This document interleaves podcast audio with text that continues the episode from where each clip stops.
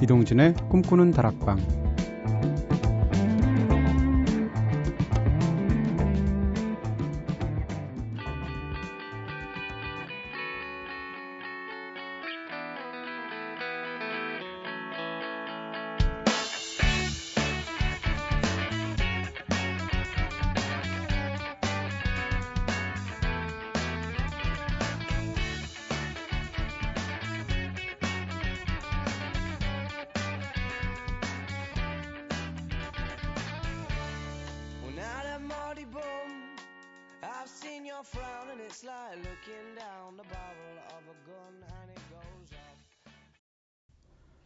안녕하세요. 이동준입니다.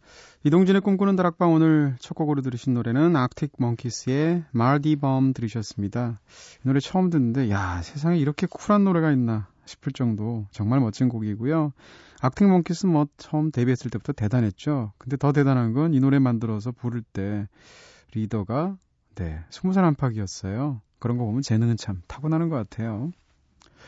자, 오늘도 꼬리에 꼬리를 무는 꼬꼬수다로 시작해 보겠습니다. 어제는 내가 뻔뻔하다고 느껴지는 순간들, 네, 여기에 대해서 이야기 나눠봤었죠. 근데 뻔뻔한 것이 도가 좀 지나치면, 네. 진상이 되잖아요. 네. 그렇다면 오늘은 우리를 당황케 했던 진상 남녀들의 이야기를 한번 나눠볼까요? 여러분들이 경험했던 최고의 진상은 무엇이었습니까? 오늘도 의견들 많이 보내주시고요. 제작진의 이야기부터 한번 들어보겠습니다. 선우의 경험담. 대학교 선배가 오랜만에 연락이 와서 좋은 공연이 있다고 해서 함께 가자고 하더라고요. 그래서 따라갔죠. 근데 그곳은 어느 한 신흥 종교의 지역센터였습니다. 교주가 다가와서 저를 붙잡고 두 시간 동안이나 제 조상의 뿌리에 대해서 설명을 하더라고요. 야, 조상님들도 다 키가 크셨대요? 네. 하지만 제가 넘어가지 않으니까 이야기를 하다가 상을 뒤엎기까지 하시더군요. 그때는 무섭지 않은 척 뛰어나왔는데 그 이후로는 그 선배 언니와는 연락을 딱 끊게 되었습니다. 하셨습니다. 그래도 교주로 아련하셨잖아요. 태어나서 네 죽을 때까지 교주라는 사람을 만나본 거 드물어요. 네. 제가 이 지금 제 사무실은 다른 쪽에 있지만 예전에 종로에 사무실 제 개인 작업실이 있었거든요. 그래서 영화를 주로 이제 걸어서 보러 다니는데 종로를 무대로 그 전도하시는 그 특정 종교 분들이 굉장히 많으세요. 주로 이제 다가와서 갑자기 다짜고짜 영이 맑으시네요. 뭐 이런 분들 얼굴에 복이 많으세요. 뭐 이런 분들 굉장히 많죠. 그래서 거기를 하도 많이 다니다 보니까 누가 다가와서 영이 혹은 뭐 복이 이러면 본 척도 안 하고 안 보이기 신공으로 제가 옆을 지나가곤 했었거든요. 근데 어떤 날은 지나가는데 딱 그런 거 할 것 같은 사람이 다가오는 거예요. 그래서 아 또 전 저 신흥 저 전, 전도하시려고 하시는구나 해서 옆으로 싹 피하려고 그러는데 그분이 저 수표기 어디로 가죠? 이렇게 물어보는 거예요. 그래서 어 길을 물어보시네. 그래서 친절하게 3분 4분에 걸쳐서 이렇게 가서 저기서 우회전해서 좌회전 한참 설명드렸죠. 근데 이분이 잘 건성으로 듣는 거예요.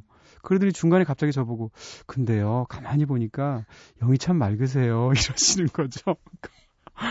이분이 평상시에 영이 맑으세요 하면은 사람들이 다 안 듣고 가니까 길을 물어보는 척 한 다음에 뒤에 가서 영이 맑으시네요 하니까 갑자기 화가 확 나더라고요. 그 기억이 나네요. 네. 그래도 선우님은 교주님 만나셨으니까. 자, 은지님. 어, 은지 작가의 경험담. 대학 졸업 후 몇 년 만에 연락이 온 동기가 밥이나 먹자고 해서 나갔더니 다단계 홍보를 하더군요. 이럴 때 진짜 난감해요. 그쵸? 그리고 지하철을 이용하다 보면 지하철 칸이 다 떠나가도록 전화 통화하시는 분들, 그리고 남들에게 시비 걸고 괜히 욕하시는 분들 꼭 계시죠? 정말이지 진상입니다 하셨습니다. 맞아요. 전화 통화 뭐 엘리베이터라든지 혹은 뭐 전철이라든지 이러면 아니 그 통화 내용을 내가 왜 들어야 되느냐고요. 그렇죠? 그 통화 내용이 또 급한 것도 아니에요. 뭐 사람 살리고 뭐 응급 상황이고 이렇다면 허용하는데 그게 아니고 그런 통화 내용을 남들이 들어도 된다고 생각하는 게 굉장히 이상하죠. 다단 경부도 그렇습니다. 이럴 때 굉장히 애매한데 최근에 김혜란 소설가의 책 비행운을 보시면 이 친구를 이용해서 다단계 하는 사람의 어떤 굉장히 처절한 이야기 나오는데 아, 그 소설 진짜 슬펐어요. 제 경우에 제가 본 진상은 거의 술자리의 진상들이었습니다. 솔직히 말하면 저도 제 평생 진상 짓을 한 번도 안 했다고는 말 못하고요. 저도 뭐 이슬만 먹고 사는 사람은 아닙니다. 밤에는 뭐 다른 종류의 이슬도 제가 먹고 사는데요.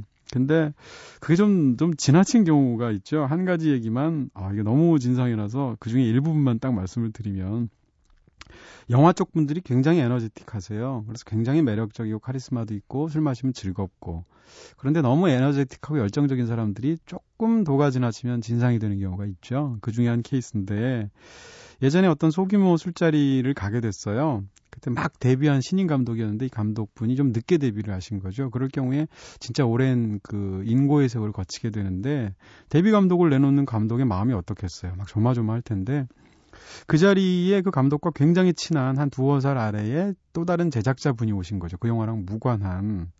그래서 이제 같이 술자리를 즐겁게 시작하게 됐는데 술이 좀 취하니까 제작자분이 감독하고 형 동생 하는 친한 사이예요. 감독한테 계속 그러는 거예요. 형 잘 모르나 본데 형 영화에 재능 없어. 형 이거 발로 찍어도 이거보다 잘 찍어 이러면서 계속 얘기하는 거죠. 그래서 속으로 조마조마한 거예요. 이러다 판이 깨지지 큰일 나지 이러는데 그 감독님 얼굴이 빨개져가지고 아니 내가 진짜 그 정도 정말 이 영화가 그 정도냐? 그러면 그 제작자분이 어 그 정도야. 그리고 다시는 찍지 마. 민폐야 민폐 뭐 이런 거 계속 하시는 거죠. 조마조마한데 말릴 수도 없고 아니나 다를까 뒷부분에 가서 굉장한 폭력 사태가 났습니다. 그 얘기 자세하게 하기는 어렵고요. 네, 그 감독도 좀 알아요. 아는데 어떤 영화에 대해서 저는 사실 직업적으로 호평도 하기도 하고 혹평도 하기도 되는데 최소한 인격적인 모독은 하지 말고 그 영화에만 대해서 얘기하자 이런 원칙이 있는데 아무리 친하다고 그래서 그걸 면전에서 대고 발로 찍어도 그거보다 낫다고 하고 은퇴하라 그러고 네 진짜 이런 불안, 불길한 예감은 틀린 적이 한 번도 없더라고요. 결국은 판 깨지면서 끝났습니다. 자, 10cm 뭐 노래들 들으면 10cm 노래들 가사 진짜 굉장히 잘 쓰죠. 돈 안 갚는 친구 얘기. 네. 자기는 돈을 안 갚으면서 빌려간 돈은 그러면서 삼겹살 꼽등심 구워 먹고 하는 친구에 관한 얘기. 10cm의 노래 우정 그 씁쓸함에 대하여.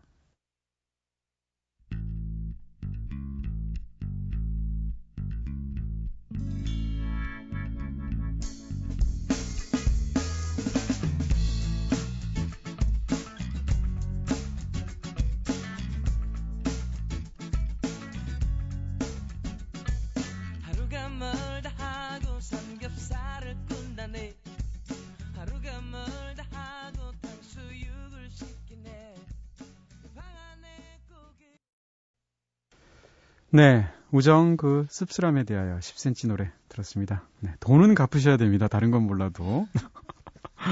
여러분께서는 지금 이동진의 꿈꾸는 다락방 듣고 계십니다. 꿈다방 앞으로 보내주신 이야기들 함께 나눠볼게요. 음, 문자를 통해서 1432님께서 재배열하면 1, 2, 3, 4예요. 네. 방송만 듣다가 처음 참여해봅니다. 인사 멘트, 게스트 소개 멘트가 참 재밌네요 하셨는데, 네. 인사 멘트가 참 재밌네요 하셨는데, 제 생각엔 게스트 소개 멘트 말씀하시는 것 같고요. 게스트 소개 잘해드려야죠. 네, 이 밤에 나와 주시는 분들인데 게다가 또 소개 멘트가 길면 길수록 그 사람이 좀 고귀해 보입니다. 원래 이름 작명이 그렇죠. 예를 들어서 이창호 PD가 처음에는 까를로스 PD 했는데 나중에는 거의 뭐 The Honor The Honorable Magnificent CH 까를로스 the Third 정도쯤 돼서 네. 그럼 엄청나게 멋있는 사람인 것 같잖아요. 별밤 잘하고 계시나? 꿈다방 미니 게시판을 통해서 이한나님께서 나이트 근무할 때 잠시 쉬려고 듣다가 잔잔한 목소리에 반해서 미니 어플 다운받았습니다. 라디오는 중학교 때 듣다가 요 근래 다시 듣기 시작했는데요. 와, 다들 반갑습니다. 근데 저는 왜 요즘 노래들보다 옛날 노래들이 더 좋은지 모르겠어요. 아직 젊은데 흑흑 20대 같지 않은 20대입니다. 하셨습니다. 네. 사실 그렇기도 하고요. 왜냐하면 요즘만 하더라도 다 디지털로 나오게 되니까 말 그대로 앨범 위주로 발표를 하지 않아서 노래 한두 곡으로 승부하다 보니까 노래가 지나치게 압축적이고 훅, 훅성이라고 하잖아요. 훅에 너무 의존하게 되고 그래서 또 쉽게 질려버리고 그런 것도 있고요. 또 하나는 사실 요즘도 좋은 노래 굉장히 많습니다. 네. 예전에는 열심히 들으셨다가 요즘 살짝 덜 들으실 때 이런 말씀을 많이 하는 경우가 있는데요. 이한나님이 그렇다는 거 아니고요. 사실 찾아보면 요즘도 좋은 노래 굉장히 많이 나와요. 꿈다방 들으시면 많이 들으실 수 있을 거고요. 자, 문자로 1545님께서 동진 DJ님 내 나이 58인디 꿈다방 팬이라고 하셨습니다. 네. 아, 저는 사투리 이거 이럴 때 보면 진짜 은지 작가 굉장히 재능을 타고났어요. 사투리 연기 잘 하시던데. 잘 못 읽겠어요. 대략 이게 전라도 쪽 사투리인 것처럼 보이는데 말이죠. 네. 야, 우리 꿈다방의 스펙트럼이 얼마나 넓은지를 보여주시는 1호 사원님이셨습니다. 거의 나이가 저희 어머니 뻘이세요.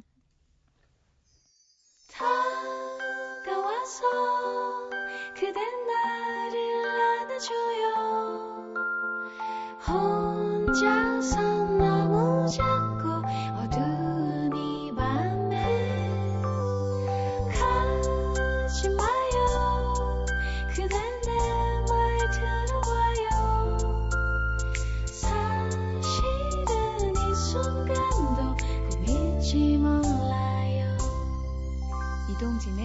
꿈꾸는 다락방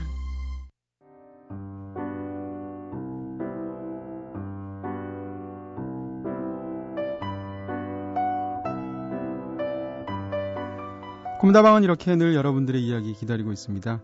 꿈다방에 털어놓고 싶은 이야기이신 분들 저에게 사연 보내주세요. 휴대전화 메시지 샵 8001번이고요. 단문 50원, 장문 100원의 정보 이용료가 추가됩니다. 무료인 인터넷 미니, 스마트폰 미니 어플, 그리고 꿈다방 트위터로도 참여 가능하시죠? 네, 1호 사원님 신청곡입니다. 1호 사원님 58이라고 하시면 58년 개띠시네요. 그래서 이 노래를 신청하신 것 같은데 수리동 나잇, 네, 수리동 나잇의 The Show Must Go On 들려드리겠습니다.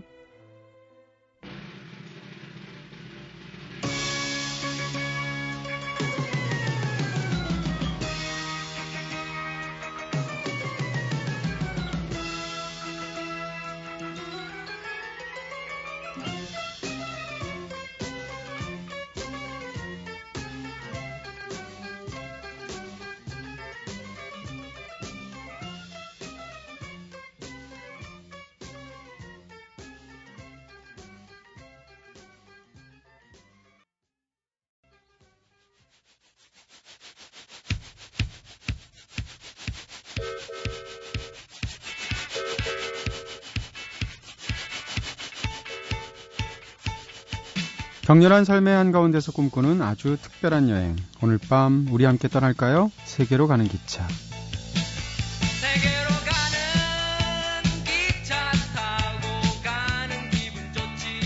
일주일에 한 번 모든 걱정, 근심 다 내려놓고 다락방에서 훌쩍 여행 떠나보는 날이죠.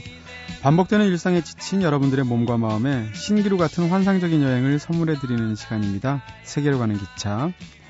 자, 지난주에는 불면의 도시, 미국의 시애틀로 함께 떠나봤었죠. 방송 듣고 잠 못 주무신 거 아닌가 싶은 생각도 들고요.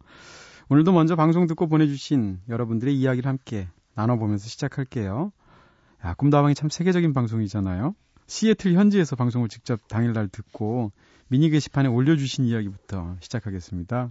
꿈다방 미니 게시판으로 맷 챙님께서, 야, 이건 장매트. 장마트 심이잖아, 님이시잖아요. 매트 챙님께서 갑자기 처음 어, 미니에 뭐라고 써주셨냐면, 예, Big shout out from Seattle이라고 하셨습니다. 야, 시애틀에서 큰 환호 보내요. 이렇게 시작하셔가지고 계속 It didn't rain much this year. 네, 올해는 눈이 그렇게 비가 그렇게 많이 안 왔어요. 이런 얘기부터 그리고 또 중간중간에 제가 그 스페이스 니들이라고 전망대 얘기해드렸잖아요. 그랬더니 그 전망대의 그 맨 윗부분을 올해는 황금색으로 칠했다는 얘기도 알려주시고 제가 클램 차우더 맛있다는 얘기 했더니 네. IVARS, 이바스라고 해야 되나요? 이곳의 클램 차우더가 특히 맛있다고 맛집까지 알려주신 매트 챙님, 네. 장마트님, 네. 장 잘 보시고요. 그리고 시애틀이 배경이었던 영화 만추 이야기 드리면서 음, 영화에서 만나는 나오는 안개가 제가 가짜 안개였다. CG로 만든 거였다. 이렇게 말씀드렸죠. 그 이야기를 듣더니 또 꿈다방 미니 게시판에서 강상우님께서 보통 영화의 60%는 다 CG예요. 노을빛 풍경부터 모공까지. 저 영화에서 특수효과 담당인데요. 특수효과도 수십 명이 나눠서 하긴 하지만 여하튼 그렇다고요 하셨습니다. 와 폼나요 멋있어요. 저희 꿈다방 전문가들이 백업하는 방송입니다. 이분들 저희 섭외한 거 아니고요. 다 이런 분들이 듣고 계시다는 거. 우리가 생각하는 것보다 청취자가 많은가 봐. 한 37이 아니라 한 73명 정도는 되는 것 같은 느낌이 들죠. 네. 인정사정 볼 것 없다 같은 방송 보시면 막 싸움하기 전에 박, 박중훈 씨가 이마에서 땀이 한 방울 탁 떨어져가지고 그 떨어지면서 운동화 코끝에 탁 떨어지면서 팍 퍼지는 이런 거 이런 거 다 CG죠. 근데 그 당시에는 그런 생각을 잘 못하고 보게 되죠. 꿈다방 미니 게시판을 통해서 유주영님께서 아 방송 들으니까 만추 생각 다시 나네요. 정말 볼수록 좋은 영화인 것 같습니다. 이 새벽에 여전히 이곳을 지키시는 분들 좋습니다. 오늘 음악도 참 좋았고요 하셨습니다. 만추 참 좋죠. 배우의 매력이 진짜 네 현빈 씨도 너무 멋지지만 네 만추는 무조건 탕웨이의 영화입니다. 네. 현빈이 더 멋있다고 말씀하시는 분들 이것만큼은 제가 양보할 수 없고요. 꿈다방 미니 게시판을 통해서 진미영님께서도 시애틀 배낭여행지 추가요. 방랑병 시작되면 안 되는데 하셨습니다. 네. 이 방랑병, 이거 불치병이거든요. 가끔 떠나주셔야 됩니다. 자, 세계로 가는 기차. 오늘은 동유럽의 파리라고 불리는 도시죠. 다뉴브의 진주라고도 불리고, 헝가리의 수도 부다페스트로 떠나볼까 합니다. 자, 모두 함께 가시죠.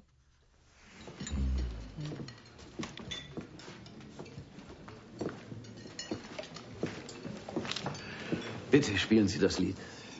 Sie wissen schon. Das berühmte.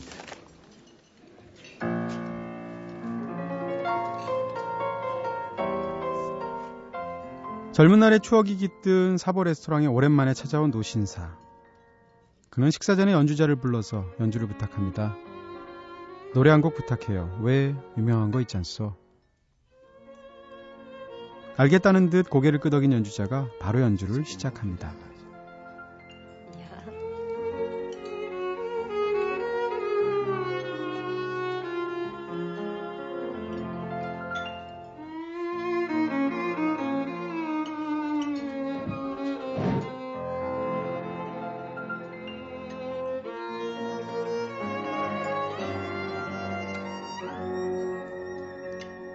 추억에 잠겨서 연주를 감상하던 노신사는 문득 피아노 위에 놓여 있는 한 여자의 사진을 발견하게 되는데요.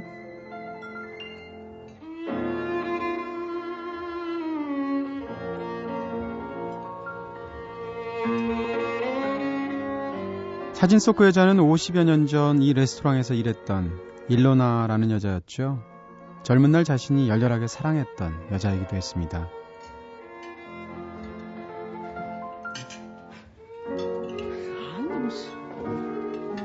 네, 그런데 그, 또 바로 그때 사진을 바라보던 노신사가 돌연 가슴을 쥐고 바닥으로 쓰러집니다.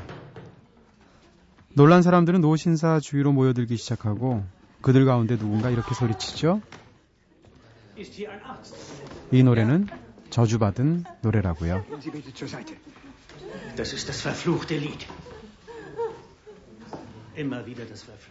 네, 1999년작이었죠. 세기 말이어서 더 영화가 우울하게 느껴졌었는데요. 롤프 슈벨 감독의 영화 Gloomy Sunday 중에서 도입부의 한 장면 들려드렸습니다. 자, 이 영화는 세계 2차 세계대전 전후의 부다페스트를 배경으로 하는 영화였죠. 아마 시애틀의 잠 못 이루는 밤 하면은 시애틀이 생각나는 것처럼 부다페스트 하면 생각나는 노래, 영화가 Gloomy Sunday 아닐까 싶고요. 한 여자를 사랑하는 세 남자의 사랑과 우정이 전쟁의 소용돌이 속에서 결국 죽음과 증오 그리고 복수로 변하게 하면서 비극적인 파국을 맞이하는 슬픈 멜로 영화였습니다. 영화에서 악사가 연주하는 곡, 조금 전에 들으신 그 곡이 바로 이 영화의 주제가 Gloomy Sunday였죠.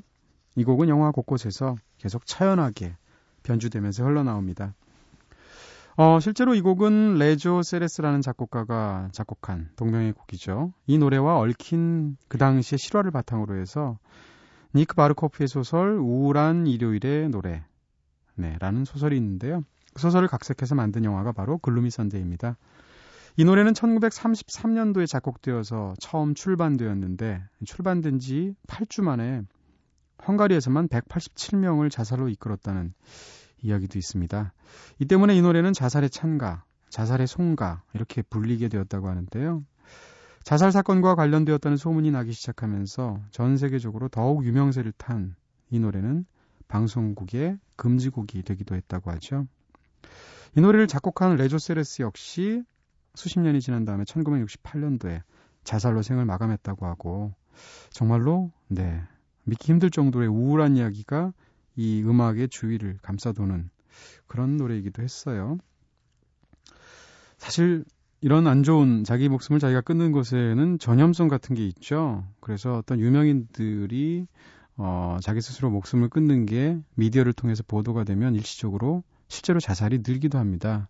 통계에 따르면 최진실 씨가 비극적인 죽음을 맞은 이후에 그 이후 한 달간 평상시보다 자살을 하는 자살자 수가 40%가 늘었다는 우리나라 통계도 있거든요.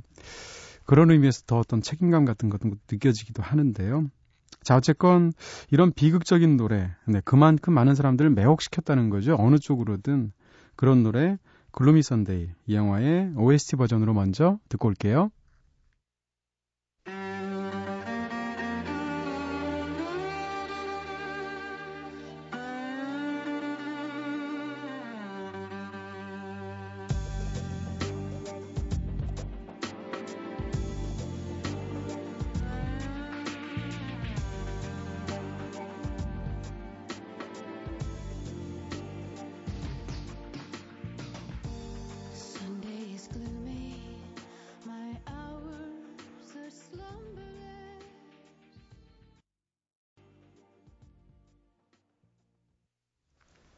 네.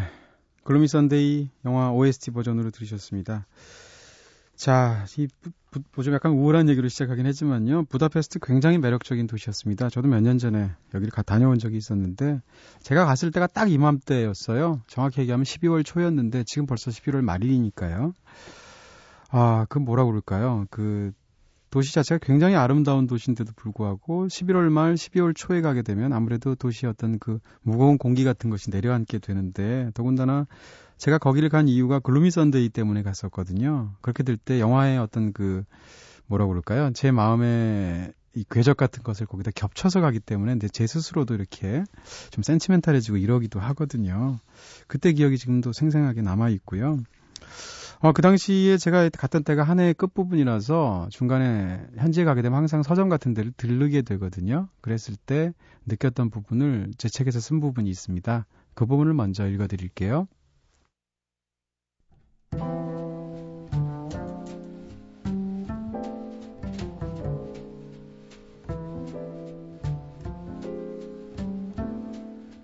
영화 Gloomy Sunday의 주인공 안드라스의 이름을 그대로 연상시키는 부다페스트 중에서 페스트 지역의 대표적인 쇼핑가 안드라시 거리를 따라 영웅 광장 쪽으로 걷다가 서점에 들렀다.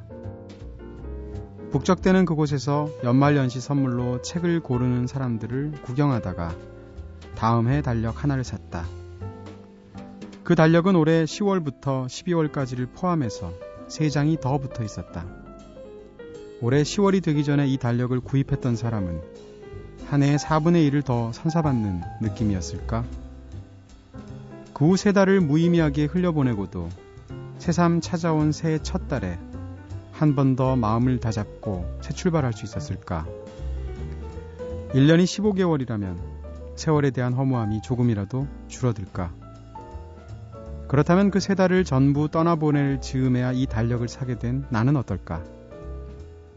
시간을 바꿀 수는 없다는 것을 깨달았을 때 비로소 여행이 소중해진다. 바꿀 수 없는 시간에 미련을 두는 대신 여행을 통해 공간을 바꾸고 나면 새로운 전기를 맞이할 수 있으니까. 한참을 걸어서 도착한 드넓은 영웅 광장은 차가운 겨울비로 텅 비어 있었다. 어둠이 안개처럼 내린 광장 한 복판에서 우산도 쓰지 않은 남녀가 서로 부둥켜 하는 채또 다른 하루를 함께 마감하고 있었다.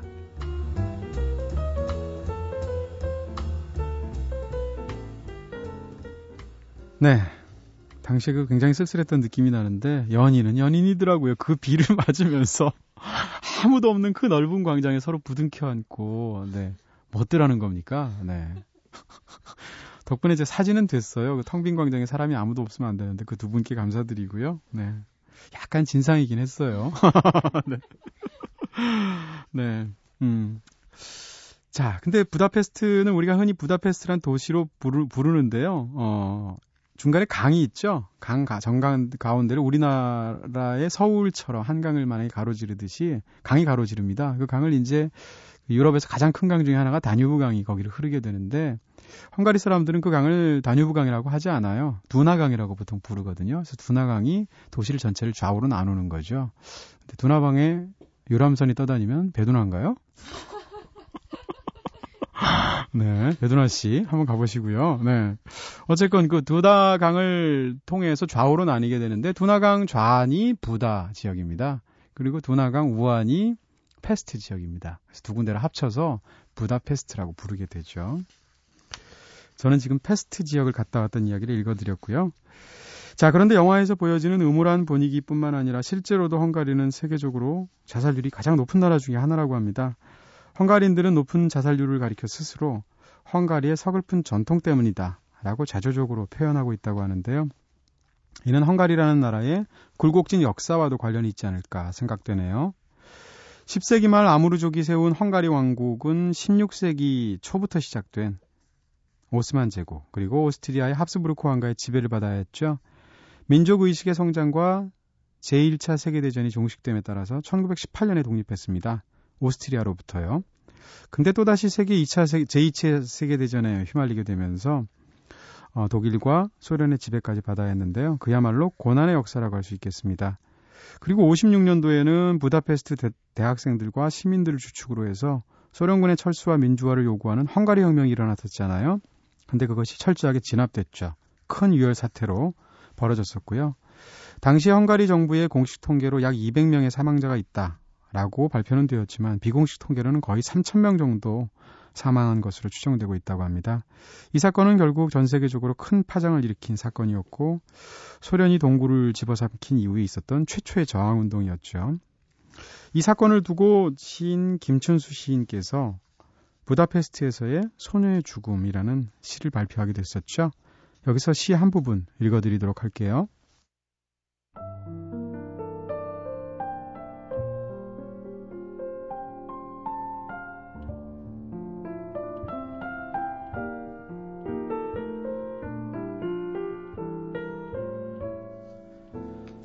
다뉴브강에 살얼음이 지는 동구의 첫 겨울.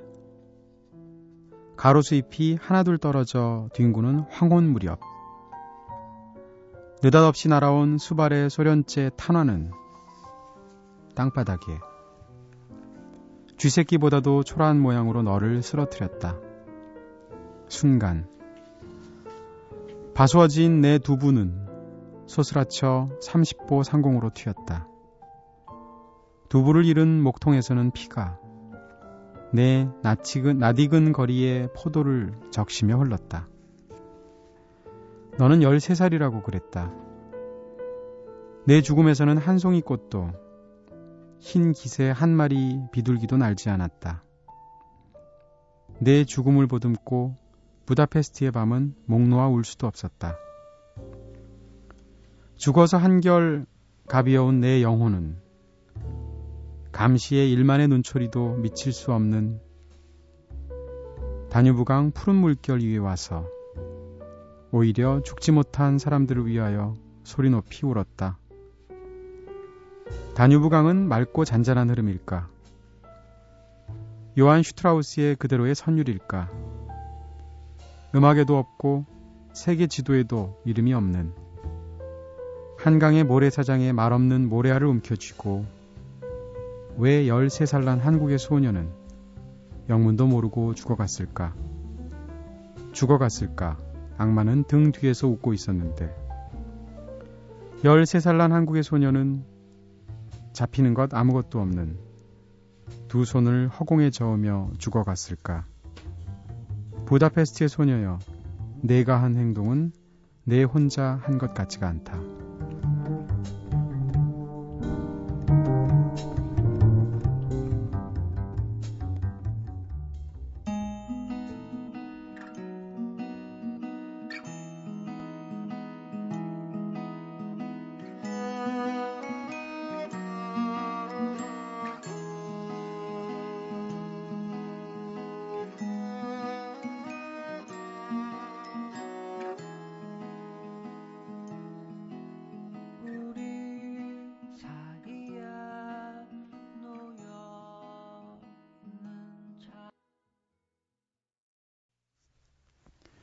네, 이장혁 씨의 노래 얼음강 들었습니다. 네, 이장혁 씨 1집, 2집은 진짜 명반인 것 같아요.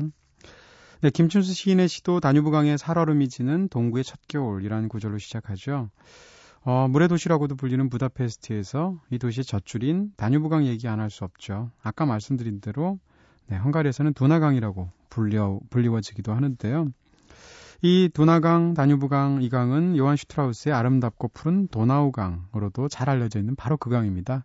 다뉴브강, 도나우강, 두나강 다 같은 말인 거죠. 어, 이 다뉴브강은 부다페스트를 지나갈 때 특히 그 아름다움이 극치를 이룬다고 해서 부다페스트를 가리켜서 다뉴브의 진주라고 부르고 있다고 하는데 네, 다뉴브강 사이에 놓인 화려한 다리들 그리고 또 강변으로 어우러지는 고색창연한 왕궁과 건축물들 이런 것들 보고 있으면 야 이게 왜 동방의 파리라는 별명을 이 도시가 갖고 있나라는 것을 이해하실 수 있을 거예요. 그리고 다뉴브강의 절경 한눈에 감상하기 좋은 그런 언덕이 있거든요. 갤레르트 언덕인데 올라가기 힘들어서 그렇지 굉장히 좋습니다. 저도 올라갔던 기억이 나고요. 어, 잊지 말고 한 번씩 올라가 보시면 좋을 것 같고요. 특히 밤에 보면 그 야경이 굉장히 아름다워서 체코의 프라하 그리고 또 어, 프랑스의 세느강과 함께 유럽의 3대 야경으로 불리고 있다고도 하죠. 이 부다페스트의 다뉴브 강이 이토록 아름답다 칭송받는 이유가 아마 과거가 고스란히 살아 숨쉬고 있기 때문이 아닐까 싶은데, 어, 네. 강 자체를 굉장히 이렇게 인공적으로 꾸미기보다는 있는 모습 그대로를 이용해서 관광 상품화하고 있죠. 굽이굽이 이어지는 강물, 강변의 수목들, 옛 모습을 간직한 건물들 이런 거 보다 보면 중세에 와 있는 것 같은 착각을 불러일으킬 정도입니다. 다뉴브강은 강 유역 자체가 세계 문화유산으로 등재된 곳이기도 하죠. 헝가리 사람들은 동구 사람들이 일반적으로 굉장히 침울하고 낮게 가라앉아 있는 그런 성격, 특히 이제 폴란드 사람들이 그러잖아요. 폴란드에서 예전에 제가 택시를 타고 한번 먼 곳까지 거의 하루를 대절해서 다닌 적이 있는데 그분이 영어를 굉장히 유창하게 잘하시는 분이었음에도 불구하고 처음부터 끝까지 한 다섯 마디 정도 한 것 같아요. 굉장히 성실한 분이긴 했으나 너무 과묵하고도 우울해 보이는 사람이었는데 폴란드 사람들이라고 다 그렇겠습니까마는 상당히 많은 부분들이 그랬고요. 체코 사람도 좀 그랬는데 헝가리 사람들은 다르더라고요. 민족적인 기질이 다른 것 같고요. 우리가 세계사에서 흔히 훈족이라는 거 배우게 되는데 그 훈족이 바로 헝가리 사람들의 어떤 유래가 돼서 헝가리 사람들만 사실은 동방 쪽에서 갔던 사람들인 거죠. 그래서 인종적인 구성도 달라요. 어쨌건 아름다운 강변을 따라 걷다 보면 헝가리 건국 천년에 맞추어 지었다는 국회의사당이 진짜 한눈에 들어옵니다. 걷기도 굉장히 좋은 곳이고요. 어, 이 국회의사당은 세계에서 세 번째로 큰 국회의사당이라고 하는데 겨울 이맘때쯤 가시면 우리나라 서울시청 앞에 그렇게 한 것처럼 스케이트장을 야외에다 만들어 놓아요. 근데 굉장히 작은 스케이트장인데 타는 사람 별로 없더라고요. 네, 굉장히 헐렁하게 보였던 그런 멋진 스케이트장이었습니다. 그리고 헝가리 초대 국왕인 사흥 이슈타반의 이름을 따서 지어진 사흥 이슈타반 성당 그리고 아까 말씀하신 갤레리, 갤레르트 언덕에 있는 어부의 요새 굉장히 멋진 조형물들 같은 것들도 많거든요. 여기도 대표적인 명소로 불리고 있고요. 한 가지 더 추천해 드린다면 유럽 대륙 최초로 개통된 네, 부다페스트의 지하철 한번 타보는 겁니다. 건국 천년을 기념해서 만들어진 지하철은 마치 19세기 후반으로 시간 여행하는 것 같은 그런 느낌 받을 수 있거든요. 살짝 지저분하긴 한데요. 그리고 제가 하나 또 특별히 추천해 드리고 싶은 것은 영화 Gloomy Sunday 나왔던 레스토랑입니다. 군델이라는 레스토랑인데 한참 때는 이게 유럽 8대 레스토랑 중에 하나인 굉장히 초고급 레스토랑이고 영화의 무대로 계속 나왔던 그 레스토랑입니다. 그래서 여기 제가 일부러 찾아갔었거든요. 그 사전에 자료를 찾아보니까 어, 제대로 재킷을 입고 어, 뭐 보우타이를 하거나 아니면 턱시도를 입거나 해야 된다는 거예요. 근데 청바지 입고 가니까 혹시 가능한가 싶어서 전화를 했더니 오면 재킷 빌려준답니다. 뭐 아무리 고급 레스토랑이라도 장사는 다 비슷하게 하는 거죠. 그래서 갔더니 긴 재킷을 주는데 유럽인들을 체형에 맞게 돼 있어서 옷이 너무 큰 거예요. 설렁한 그 재킷을 입고 들어가서 식사를 했는데 예, 요리 이름들이 대부분 다 네, 영어로 안 써 있더라고요. 진짜 어렵게 골랐는데 다 코스 요리밖에 안 팔아요. 제일 싼 코스 요리가 11만 원이었습니다. 당시에. 그래서 저는 당시에 6만 원짜리 호텔인가에 묵었는데 이틀치 숙박비를 지불하고 한 끼 식사를 한 거죠. 그래서 먹는데 맛있긴 맛있더라고요. 그런데 그 바이올린 연주하는 실내 악단들이 계속 다니면서 연주를 합니다. 손님도 몇 없었는데 그래서 제가 한번 중간에 불렀죠. 불러서 Gloomy Sunday에 나오는 음악을 연주해 줄 수 있느냐 했더니 고개를 끄덕끄덕거리면서 한 13,754번쯤 연주했다라는 듯한 표정으로 제 앞에서 연주를 바이올린으로 해주시더라고요. 그래서 제가 만 원 정도 드렸던 것 같아요. 팁으로. 네. 그땐 기억이 나는데 어쨌건 그 군델이라는 레스토랑 굉장히 멋지거든요. 더군다나 이 영화를 보신 분들이라면 찾아가기도 쉬우니까 한번 가서 보시면 야 나는 Gloomy Sunday에 나오는 군델에서 한번 식사한 사람이야 이 정도 좀 얘기하실 수 있습니다. 대신 한 3일 정도는 싸구려 호텔에서 묵으셔야 한다라는 얘기를 드리고요. 어, 분위기를 좀 띄워볼까요? 빌리 조엘의 노래 네 River of Dreams 듣겠습니다.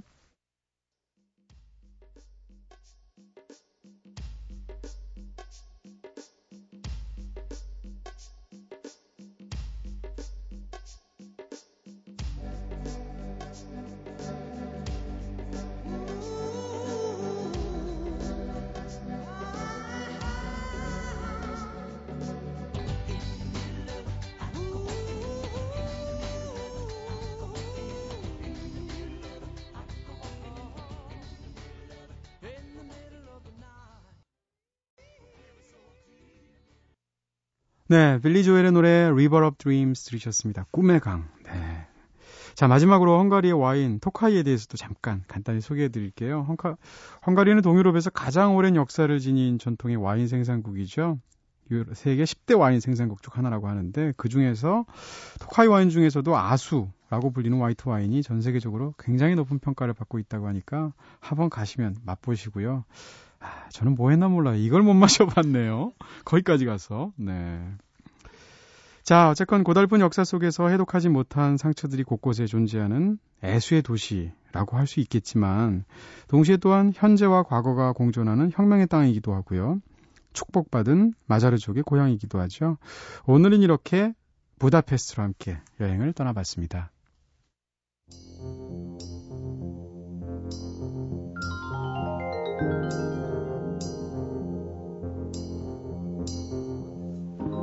네, 오늘 세계로 떠나는 기차에서는 다뉴브강의 진주, 네, 다뉴브가 선물을 한 거죠. 인류한테 부다페스트 지역을 함께 여행해 봤습니다.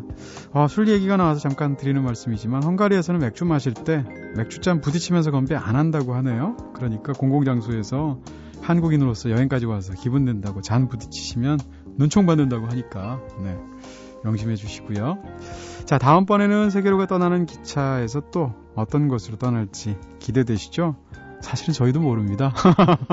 바로 직전까지 네, 가장 가고 싶은 곳들을 골라서 떠나고 있기 때문에요. 아마 대륙은 바뀌지 않을까 싶고요. 마지막 곡으로 원맨 밴드죠. 올드맨 리버의 노래 라 준비했습니다. 이 노래 들으면서 마칠 텐데요. 지금까지 연출의 김호경, 구성의 이은지 김선우, 저는 이동진이었습니다. 내일은 함성호 시인님과 함께 골돌이의 책갈피로 찾아뵙겠습니다. 이제 이동진의 꿈꾸는 다락방 여기서 불 끌게요.